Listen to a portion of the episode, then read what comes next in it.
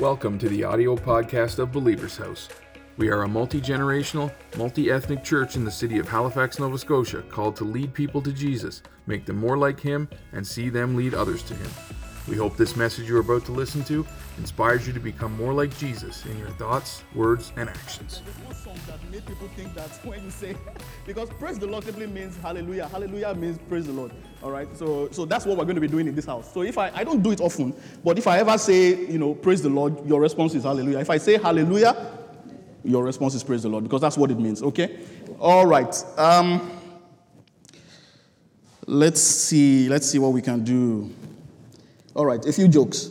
I walk out religiously on Christmas and Easter. Religiously. Ah, wake up now. It's too early for this. Due to the recession, to save, an, to save on energy costs, the light at the end of the tunnel has been turned off. After ringing cell phones ruined the service, our pastor laid down the law in the next church bulletin. Let's turn off the technology and turn on each other. Why did Noah have to punish and discipline the chickens on the ark? They were using foul language. If Jesus drove a car, what make would it be? A Chrysler. Did you know they had cars in Jesus' time? Hope I'm not corrupting these kids with all these jokes because they'll think that these things are correct. these are all jokes, please. huh? What did, they had cars in Jesus' time? What do you know what it was?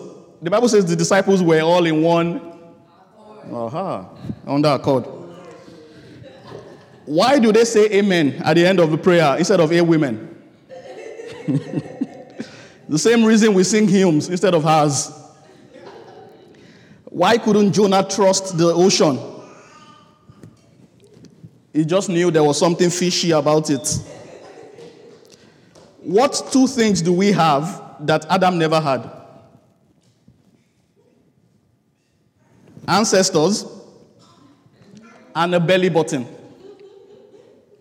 That second one is very deep. I first heard it from Kenneth Copeland that you know you should be afraid of people that trust Wikipedia and people that paint Jesus, uh, paint Adam with a belly button, because Adam never had a belly button. All right. What is the recipe for holy water?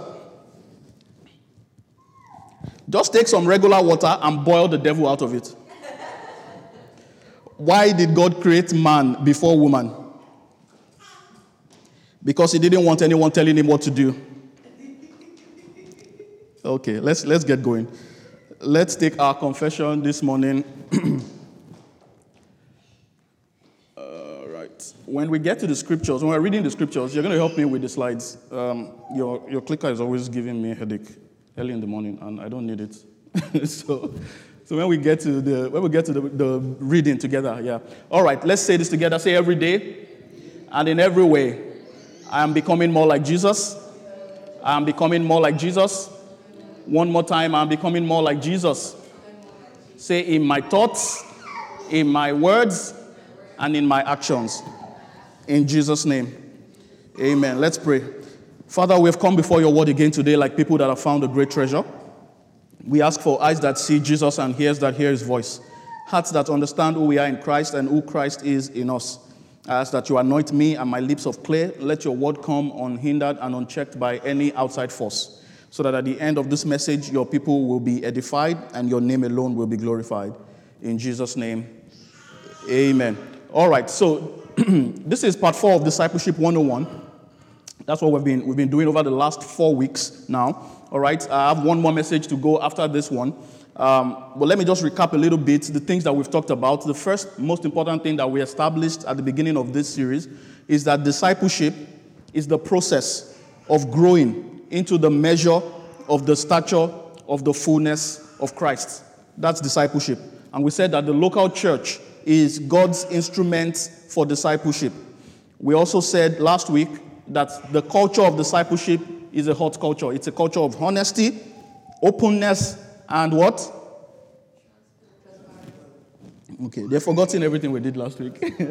and transparency, okay? So that's what we talked about uh, last week. So today I want to talk about the agents of discipleship. Agents of discipleship. Now, I, I, would have referred to this as tools for discipleship, uh, but when we start to talk about it, you understand why I don't want to call them tools. They are, they are more, more like agents of discipleship. These are th- things that help us in this process that we have established that it's the process of growing into maturity and becoming more like Jesus. So these are things that help us in that process. So let's let's take our, our reading from Hebrews chapter number 5. Hebrews chapter 5 from verse 5 to 14 and we're going to read into the, the sixth chapter because it all flows, okay? So you can stand with me and let's read this together. If you don't have the New King James Version of the Bible, just read from the screen with me.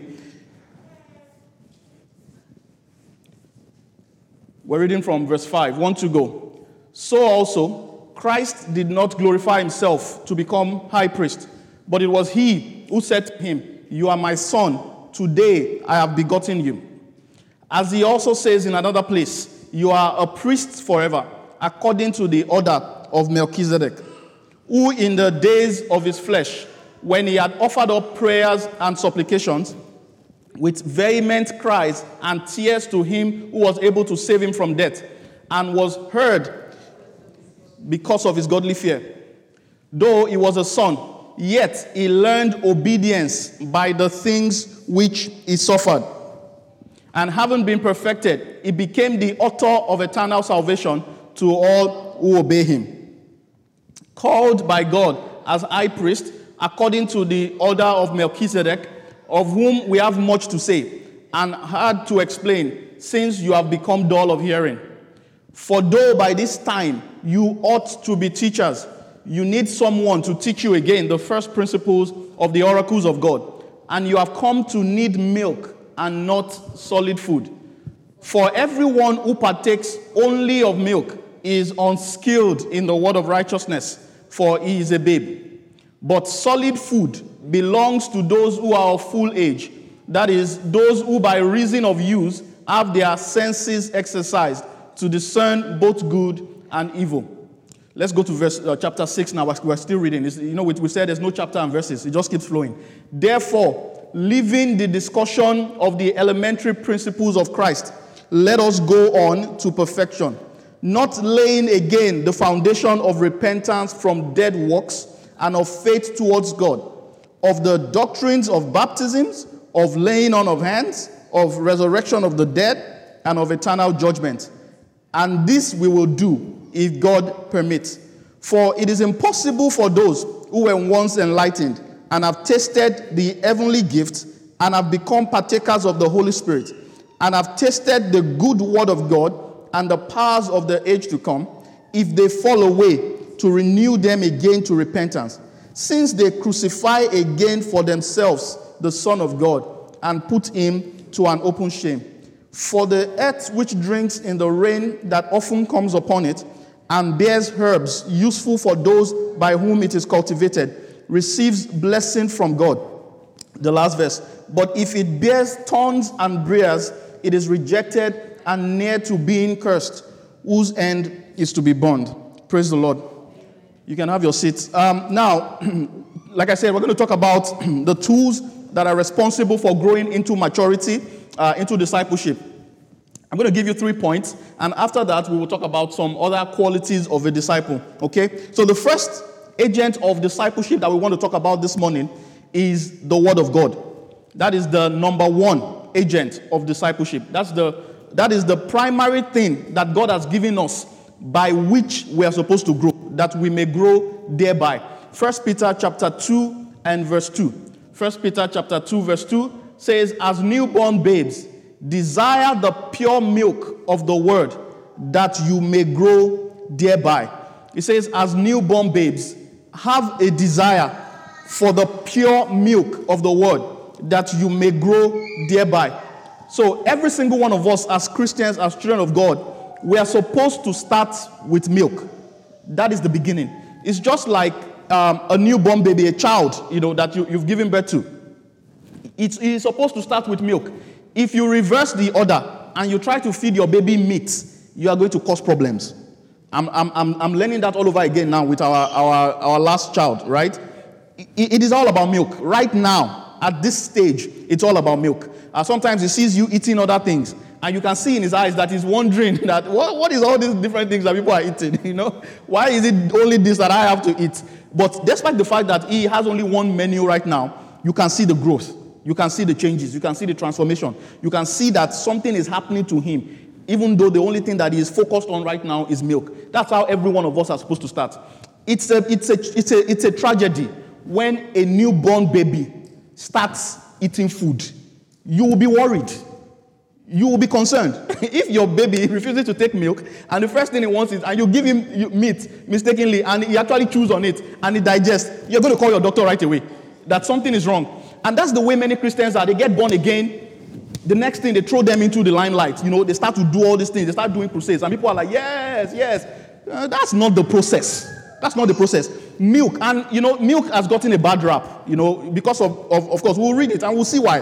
That, you know, they say don't, don't, don't just desire milk, you are unskilled in the word. You should desire meat. But there's a process to it. it it's saying that after the milk, then comes the meat. After the milk. So that's the process. We all should start with milk, but we cannot stay with milk.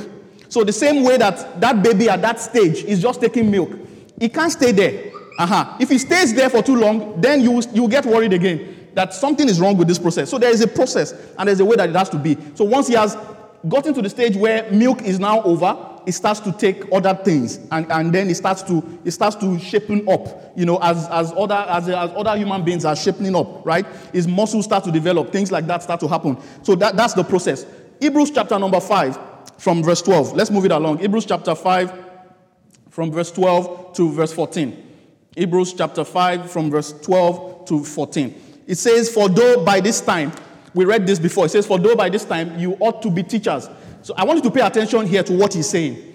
He's saying, for though by this time you ought to be teachers. It means that a period of time has passed between when this person was desiring the pure milk and, and now that, that he, the writer of Hebrews is saying he ought to be a teacher. The time has passed. So he's saying by this time, you need someone to teach you again the first principles of the oracles of God, and you have come to need milk and not solid food. So there is a time when you no longer need milk that you now need solid food. But there is there is a time. Say that with me. There is what?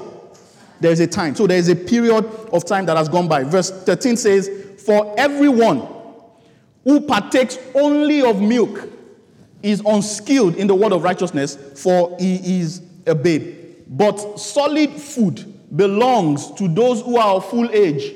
Who are those of full age? That is, those who by reason of use have their senses exercised to discern both good and evil.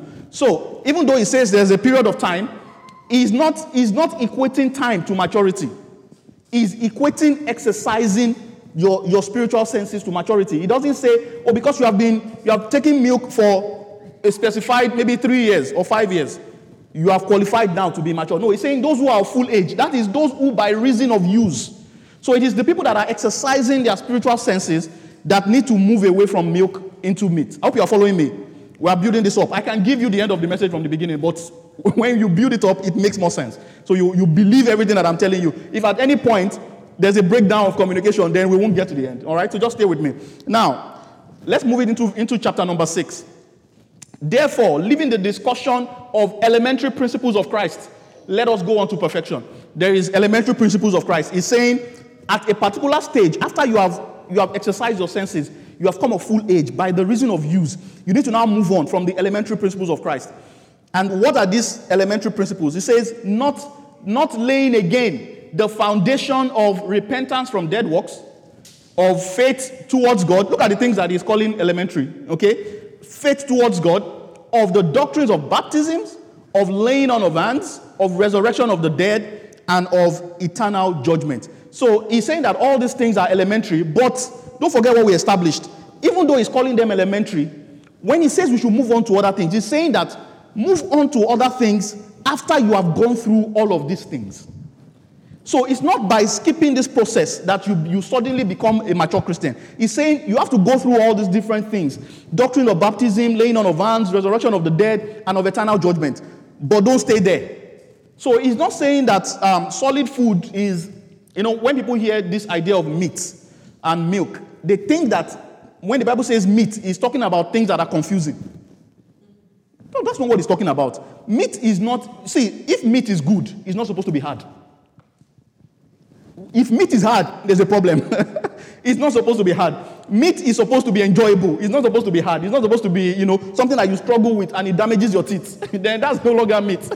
meat is supposed to be something that you actually eat and you are able to eat it. So if meat is, is good meat, it's something that you can digest. So it's not, it's not talking about confusing things. So it's not that the word of God should be confusing for you to feel like, you know, it's, um, uh, you, you, are being fed or that it's, it's, it's, now you are going from milk to meat. Uh-huh. What meat simply means here is talking about weightier matters of the law. And we'll see that in a moment here. It's talking about tackling difficult subjects. Don't, uh, don't, not avoiding certain things in the Bible and just concentrating on some other things. So it's talking about weightier matters of the law. You will see that in Matthew chapter number 23 and verse 23. Matthew 23 23. It says, Woe to you, scribes and Pharisees, hypocrites, for you pay tithes of mint and anise and cumin and have neglected the weightier matters of the law. So you see what Jesus is saying here. What are the weightier matters of the law? Justice and mercy and faith. So he's still repeating faith again. So it's not that faith is a basic thing. He's, he's saying that you need to move on to things that are that, that are things about, about the just judgment and justice of God, the mercy of God, faith. Those things that are that are, that are away from the elementary. And notice what Jesus is calling elementary things here. Jesus is saying that paying tithes is elementary. Can you see what Jesus is saying? He says, For you pay tithe of mint and all these things, but you have neglected the weightier matters of the law. We'll talk about this more in a moment. He says, These you ought to have done. So he's saying, you're, you're paying tithes, you're doing all these things, that's okay. You should do that without leaving the other things undone. So, at a particular stage in your Christian walk, you have to move away from arguing about basic things like baptism, you know, like laying on of hands, resurrection of the dead, or, or, whether we should pay tithe or we should not pay tithe, whether it's supposed to be gross or supposed to be net, you know, and all those things. He's saying you should do these things. These are basic things, but you should move on to weightier matters of the law. Let's look at it in another translation Matthew 23 23 in the New Living Translation. Matthew 23, verse 23 in the New Living Translation. It says, What sorrow awaits you, teachers of religious law, and you Pharisees, hypocrites, for you are careful to tithe, even the tiniest income from your herb gardens. But you ignore the more important aspects of the law justice, mercy, and faith. Look at what Jesus now said. You should tithe, yes, this is Jesus speaking. He says, You should tithe, yes, but do not neglect the more important things. So Jesus is actually making it. See, I want you to really get this this morning. That what Jesus is saying is that issues like money, you know, giving, those things, they are basic things. They are things that as a Christian you should take for granted. That if somebody is a Christian, these are the elementary things. These are the simple, rudimentary. Jesus said it. He said, You should tithe, yes. But there are some things that are even heavier than tithing. And I will show you why he said this. Because you see, money is one of the most elementary things in the kingdom. And I keep trying to stress this to you because this is very important for where we are going as a church. The issue of money, the issue of whether I can release something that God has given me. Jesus is saying that these are the elementary things, elementary things in the kingdom. Luke chapter 16. Luke chapter number 16 from verse 10 to 11. Luke 16, 10 to 11. He who is faithful in what is least is faithful also in much. And he who is unjust in what is least is unjust also in much. Therefore, if you have not been faithful in the unrighteous mammon, who will commit to your trust the true riches? Jesus is saying here that the he says he who is faithful in the least will be faithful in much. And now saying if you are not faithful in money, you cannot be faithful with the treasures of the kingdom. In other words, money is the least thing in the kingdom of God. Money is the entry level in the kingdom. If you find a Christian who, who is having trouble with giving God the priority over his finances, he's going to have problems in other areas. That's what Jesus is saying here. He will have trouble in other areas. There's no way around this thing. And there are people who say, you know, things like, ah, it doesn't really matter. God just sees your heart. You know, give whatever comes to your heart. This is the question I'm going to ask you. If what is always coming to your heart is the smallest and the least of what you have, there's a problem with your heart. Do you understand what I'm saying?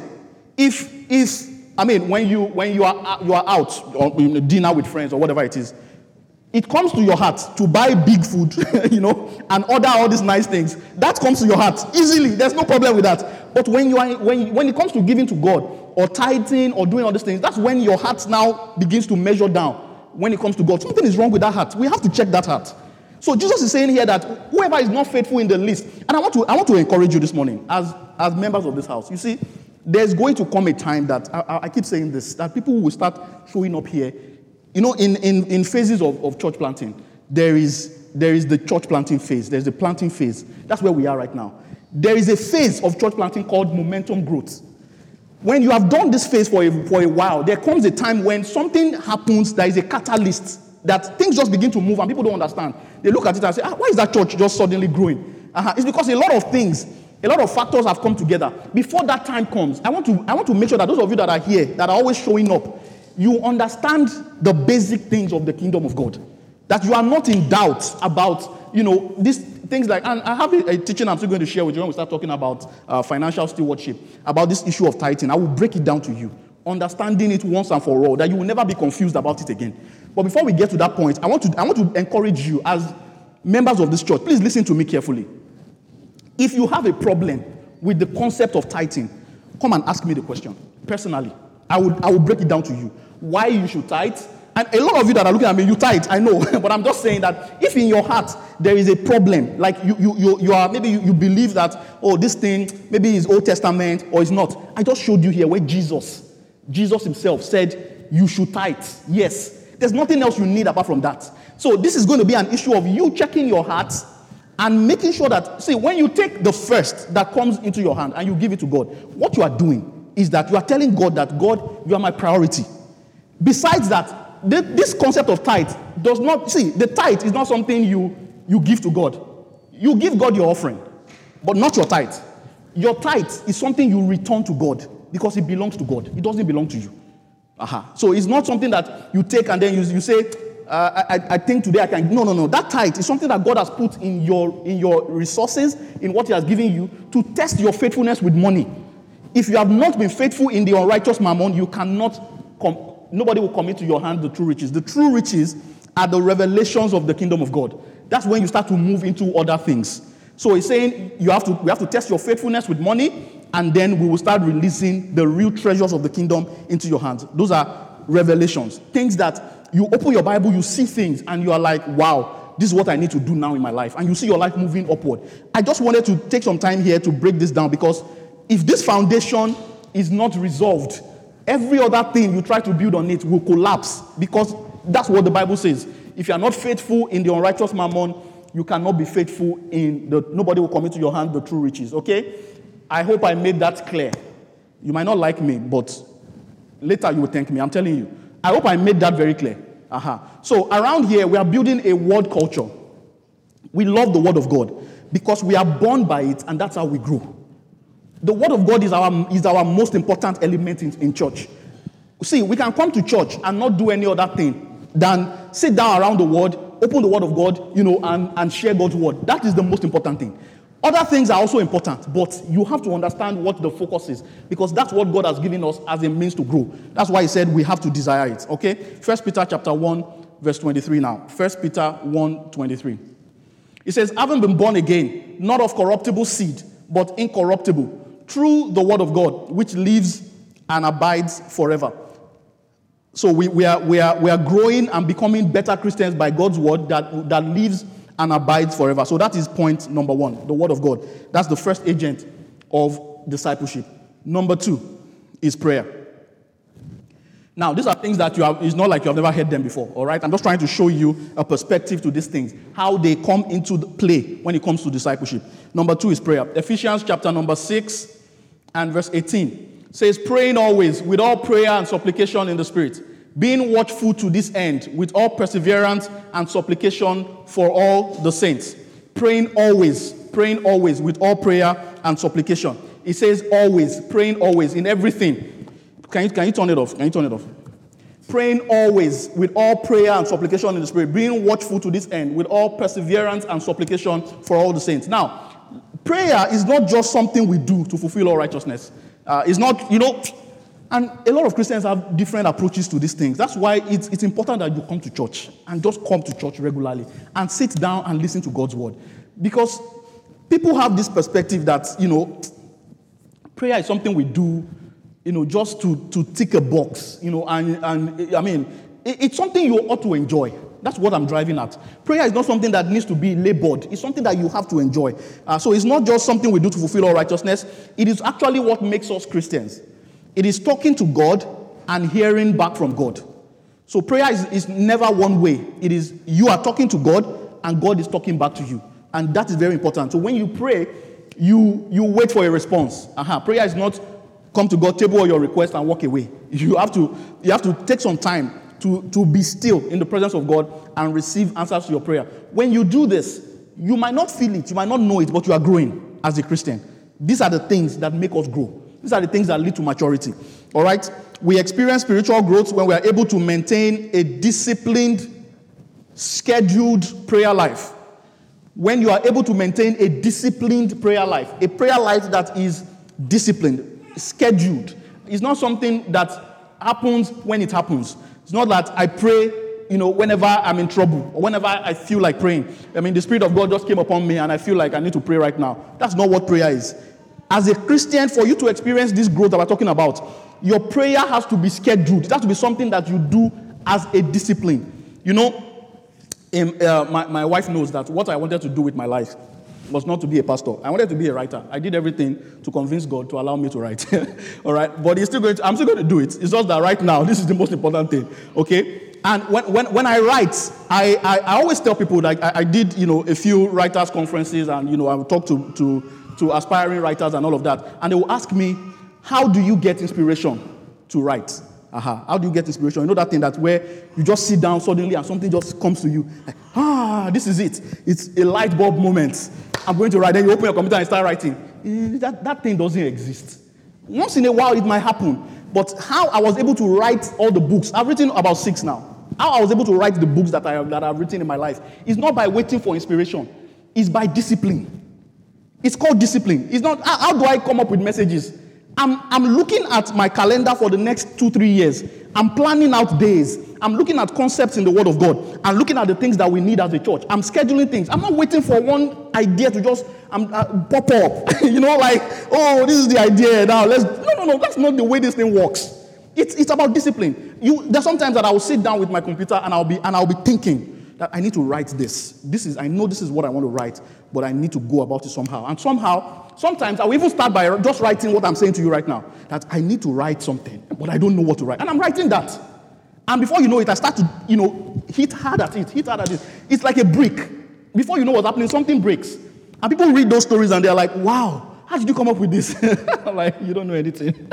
Sit down there and be waiting for inspiration. That's how many Christians treat prayer. They're just waiting for that time that, you know, that, like, you know, and because we've been taught about the burden, you know, like a burden just comes upon you that I can't sleep. I cannot sleep. I just feel like praying. Let me tell you, in a 365 day calendar year, eh, the amount of days that you will feel like that is four out of 365. the amount of days that you will actually feel that heaviness that, ah, I need to pray and you can't sleep is only four days out of 365. The other ones, you have to wake up.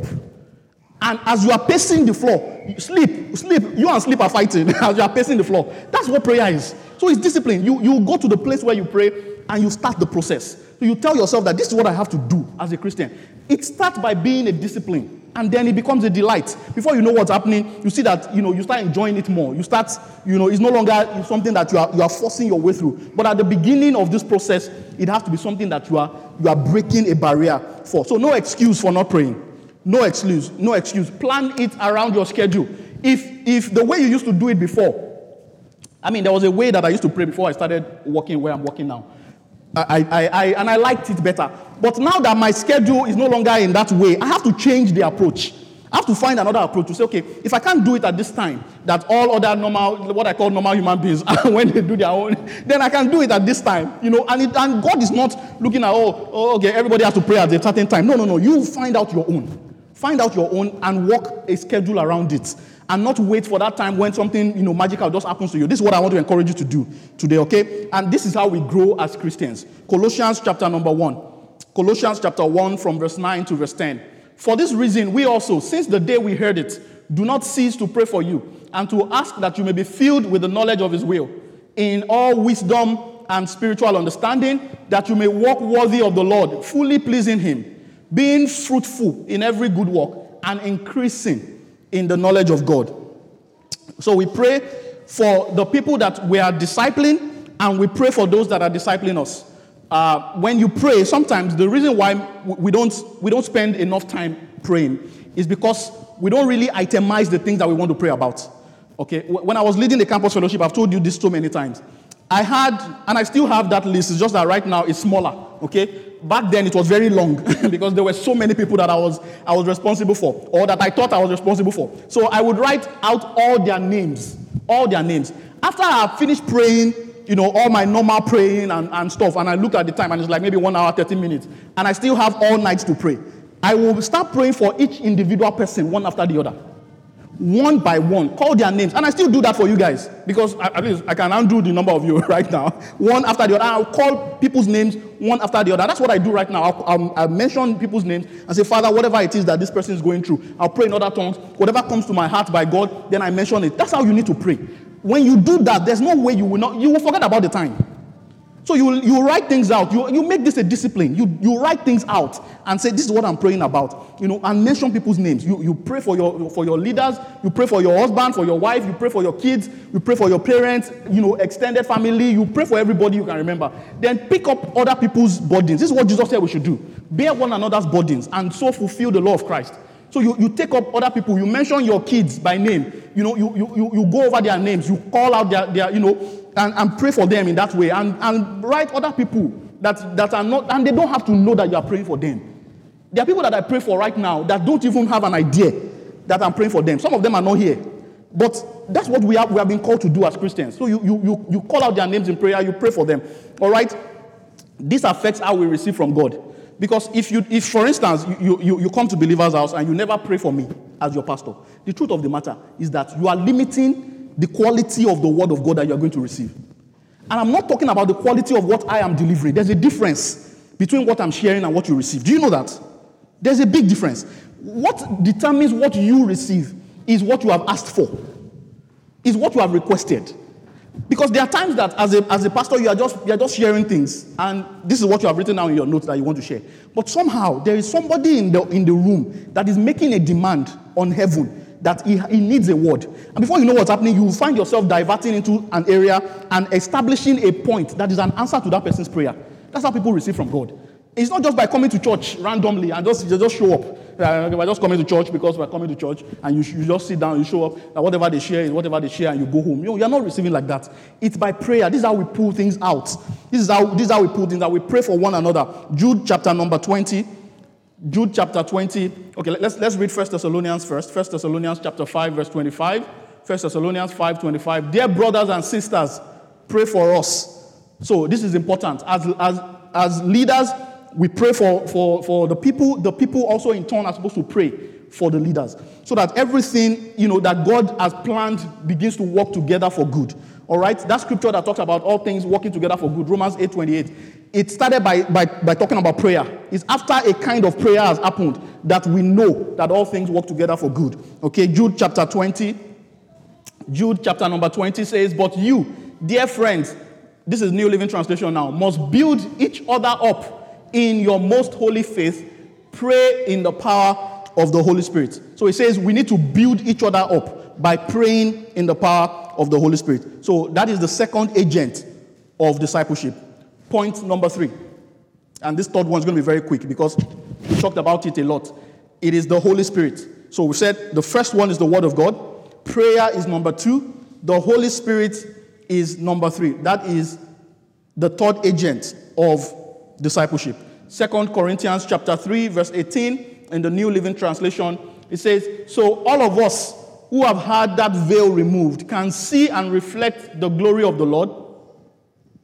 And the Lord, who is the Spirit, makes us more and more like Him as we are changed into His glorious image. He says, It is the Lord the Lord, who is the Spirit, is the one that makes us more and more like Him as we are changed into His glorious image. So we, have gone through an entire series of the, on the Holy Spirit. So I'm going to make this one very short. Okay, the Holy Spirit is the agent of change. It's not us. We are not the one that, that changes that change people. No matter how much you pray for somebody, no matter how much effort you put in, you are not the agent of change. The agent of change is the Holy Spirit. Okay? So we don't use manipulation, we don't use blackmail, we don't use gossiping to try and change people. We don't use dating to try and change people. Okay, and you know there, there's all these kinds of things. You know, you know, uh, missionary dating. You know, that's what they call it, missionary dating, where you take somebody and say, "This person, I will date them so that I can change them." You are wasting your life. You are wasting your life. Focus on what God has sent you and leave people alone. Okay. Let the people, let the person change first. All right. So don't, we don't use all those things. This, the Holy Spirit is the one that does the work. Our own job is just to pray for people. Okay. Second Corinthians chapter one from verse 23 to 24. 2 Corinthians chapter 1, 23 to 24. We're still staying with the NLT. It says, Now I call upon God as my witness that I am telling the truth. The reason I didn't return to Corinth was to spare you from a severe rebuke. But that does not mean we want to dominate you by telling you how to put your faith into practice. This is what Paul is saying here is that, you know, sometimes when, when leaders correct people and say, you know, this is what you should do and this is what you, you ought not to do, people think that people are trying to dominate me. They're trying to, they're trying to tell me what to do. They're trying to dominate my life. No, I'm, I'm my own person. I can't, you can't be telling me what to do. He's saying this is not the issue. The issue is that you will not grow into the, the stature. See, there are things that if, if they say that all objects remain at a state of rest until an outside force is applied. You will remain the way you are until something or someone comes and push you, pushes you out of your comfort zone. You will remain there. There's no, there's no, listen, there are things that, there are things that this young man at the back who is doing all these things, there are things that he has learned now that he didn't know in his life that he could do. that he did not know that ever, ever. That he, and he tells me all the time that I don't even know. like all these things, there's no way. That, but because there was a need, a need showed up, and nobody was stepping up to the plate. And sometimes, uh, uh, you know, our live stream will just be here and there. We do premiere, we do this one, and he just stepped up to it. And from one week to the other, started learning different things. It's because somebody pushed him out of his comfort zone. There are weeks that I will abandon him here and say, You have to figure this out. If you like, watch 21 YouTube videos, whatever you need to do, figure this thing out. but when that happens, you are changing. You are changing. You are stretching and you are changing. When you stretch and change, you never come back to the same state that you were before. It's as simple as that. So, so this is what we're talking about. So it's not that somebody is trying to tell, tell me what to do or they're trying to control my life. They're trying to control my life. That church, they're too controlling. Ah, they're trying to just tell everything. You have to do like this, you have to do like this. No, no, no, no. It's about discipline. It's about discipline. That's how you grow. If you have a child who is growing in your house and you don't discipline the child, there's a, there's a stage that is coming that you will not be able to tell the child anything. The, the, that stage is coming. Just wait. Uh, you say not right now, no, no, no, they're Canadian children. They're Canadian. Don't, no, no. Don't tell them, no, no, Canadian children. you know, ah, don't worry, you will see. they will show you Canadian behavior. Just wait. So you don't tell them anything. You don't correct them when they do something. You don't. You don't say. Ah, in our house we have rules, oh, rules and regulations. They know that this one we don't do it in this house. There, there are certain things that don't happen in this house. It's as simple as that. So you don't wait until you know. And you you will see people will get to a particular stage in their lives that they now start relying on the system to help them train their children. They start calling police to come and help you train your child. Your own child that you gave birth to, you start calling police. Come and help me. I can't control this child. Ah, it's because at the stage where you're supposed to have done that. You, you, didn't take it seriously. You didn't do it. This is one of the things that I was telling you that somebody is making a demand on this thing that I'm saying because I didn't plan this one inside my message. All right? Okay, let's keep going here. So that is point number three. So let's talk about some qualities of the disciple and, and wrap this up. Okay? Qualities of a disciple. Point number one a disciple is somebody who spends time with Jesus. A disciple spends time with Jesus. So the first calling of a disciple is to Jesus. Everything else is secondary. What we do in church for God, you know, running around, doing anything, all of those things are secondary. The first primary responsibility that a disciple has is that he has been called to Jesus Christ. Matthew chapter 10, verse 1. Matthew chapter 10, verse 1. And when he had called his 12 disciples to him, he gave them power over unclean spirits to cast them out and to heal all kinds of sickness and all kinds of disease. So he says, when he had called his 12 disciples to what? Did he, did he start by calling them to ministry or calling them to go out? He, that, all those things came later on, uh-huh, where he, he, sent them out two by two and sent out, you know, 70 and whatever it was. But the, the first thing was that he called them to himself. So this is what Jesus is calling us to. He's calling us to be with him, to spend time with him. That is the meaning of being a disciple, is to spend time with Jesus. And that is away from you know what you do in church. Your church life and all, all of the activities you do here and whatever it is, those things are secondary. Don't ever put that above your personal relationship with Jesus Christ. So every other thing, and it's good that you, you do, you know, all these different things. But you must make sure that the priority stays the priority. Disciples make themselves available to Jesus. They are not, uh, you know, they, they don't put the cat before the horse. Mark chapter number 6, verse 7.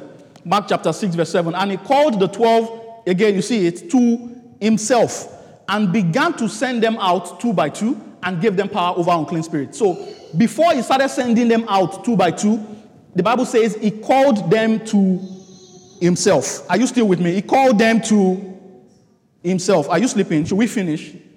Should we close and go? So what, what did he do? He called them to what?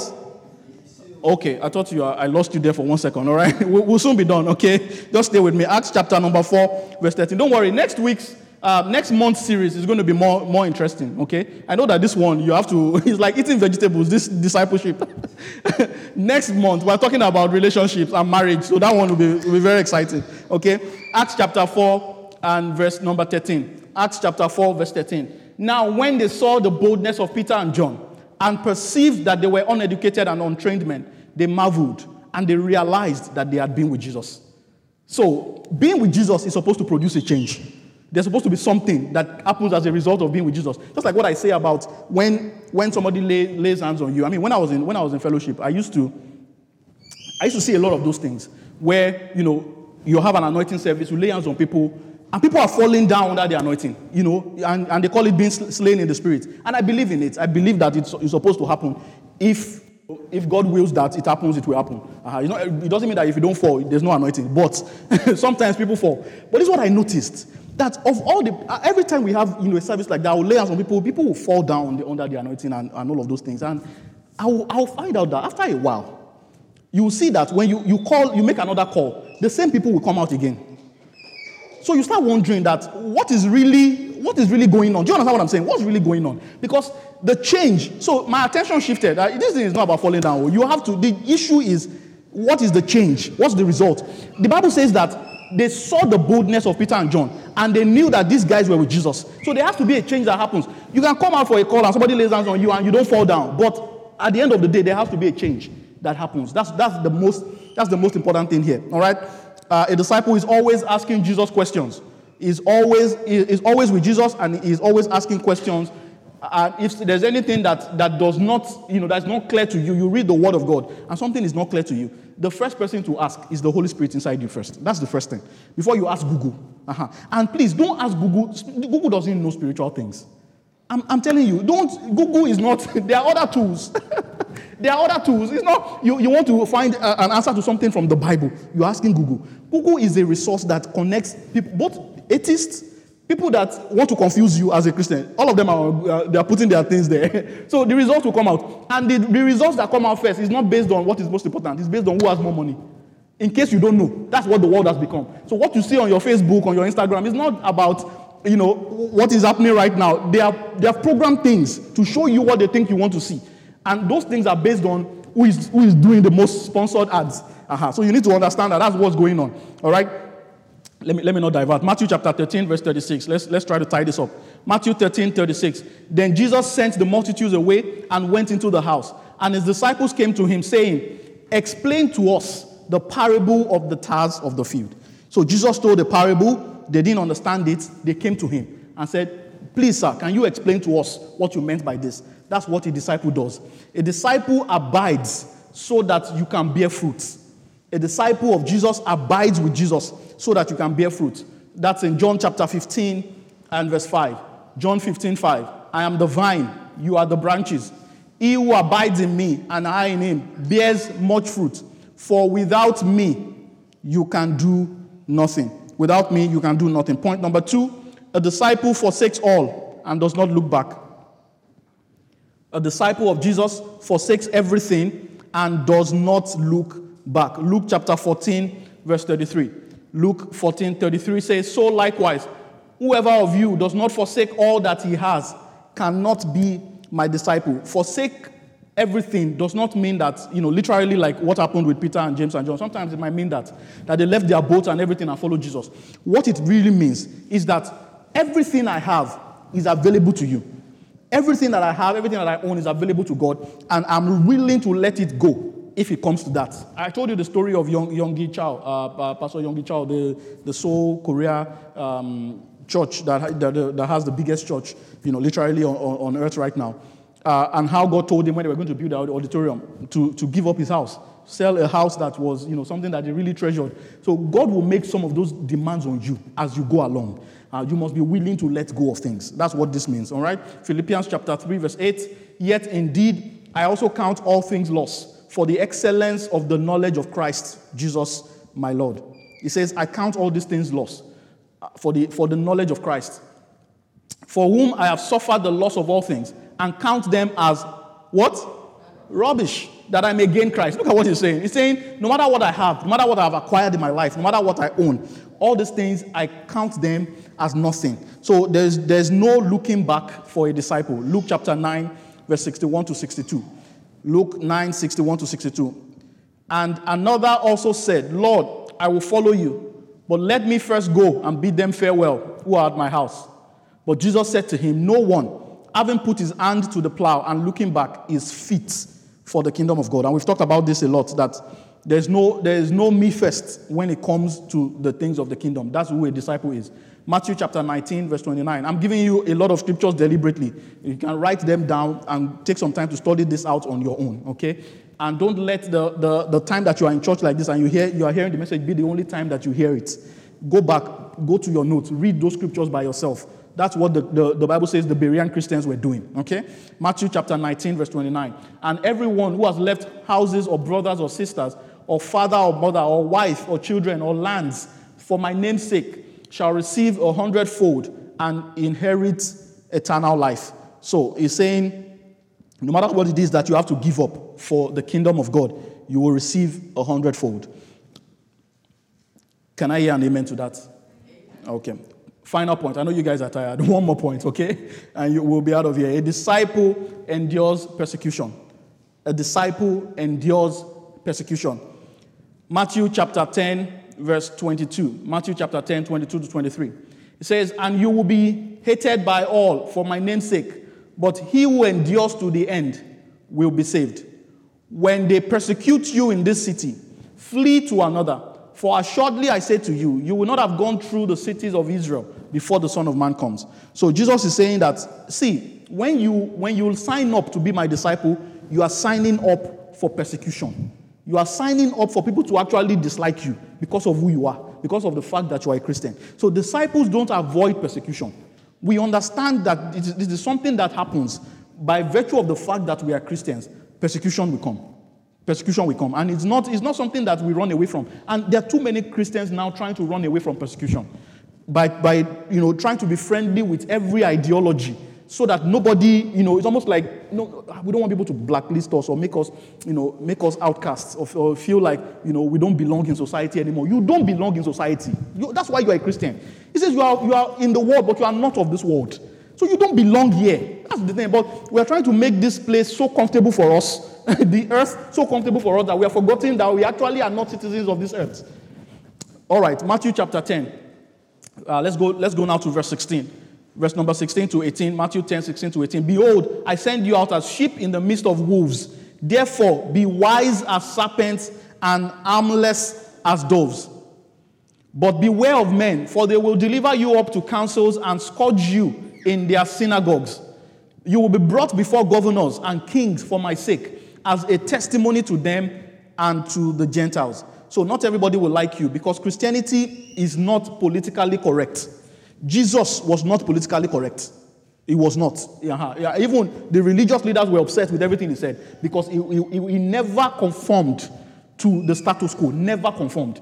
And there's too much conformity going on right now that people are just, you know, trying to adjust to everything. People are just trying to, you know, accommodate, accommodate every idea, everything. And, and you see Christians literally changing position on everything. And you are like, do these people actually read the Bible?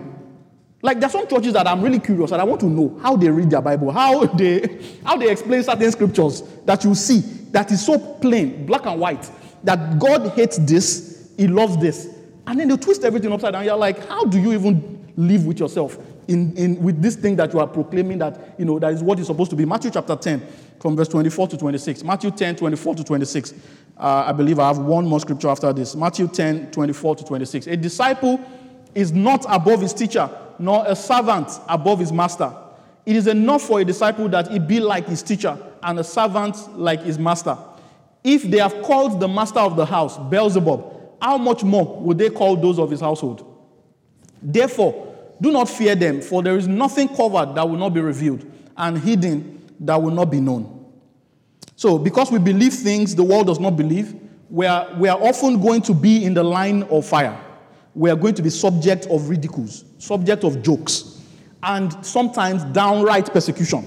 Uh-huh. What, what it means is that there, see, there's going to come a time, even in this country, that they will start saying that if you don't accept certain, you know, things, you won't, you won't get certain benefits you know, you know, right now they are doing it in a very subtle way. You know, like if you don't if you don't take this, then you are not qualified for this. you know, if you don't if you don't believe this, then you can't. I mean, there's so many, and you need to you need to wake up to what's really going on and, and read about churches and you know Christian events that are happening so that you know how to pray and what you should be praying about. Is because there are so many churches that are being persecuted just because of what they believe, and they are being denied certain things. Like they will say, we can't if you are going to take uh, grants from, from government, then you cannot, this is what you should believe. You know, there are all these little, little things, and it, it, it's just going to be more pronounced. Uh-huh. You will be denied access to certain things because of what you believe. That is, that is normal. There's nothing, it is, it is what Jesus said will happen. Okay? I, I remember when, uh, when we first came to Canada, uh, when I first came to Canada and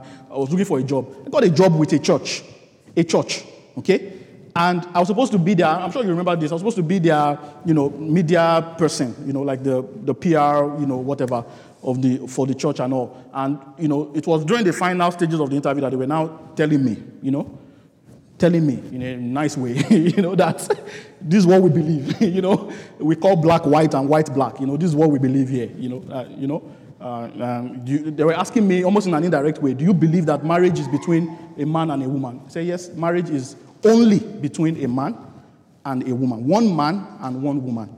Not man and man, not woman and woman. That's not what the Bible says. The Bible says that. So they said, well, uh, we believe this interview is over. we believe this is I didn't get the job because of that, just because of that. Aha. So it's not, it's not something that I've not experienced. I've experienced, and it was at a period when I needed the job. So it wasn't that, you know, it was like, uh, oh, I had other options or whatever it was. So you will give up things. There's no way. And, and I don't know if some of you were, uh, were here when we had um, Advanced Summit, when, when was, what year was that? 2019 now, I think it was. was and, and in the city, and people showed up, you know, in opposition to say, man, this thing is not going to happen. And they started, you know, making all sorts of noise. And those kind of things, you have to get used to it because it's not going to get better. If you are actually doing what Jesus said we should be doing, those things are supposed to be happening to you where people are opposing your ideas and they're saying, no, no, no, you can't, you can't say that. And, I mean, even what I'm saying now, there are people that will still send me email and say, are you sure that what you are saying, this is what? But I don't care. You have to stand for what the Bible says and look at, and, and when I was encouraging you about, you know, the, about voting, there's the government um, election, federal election is, in, is here now.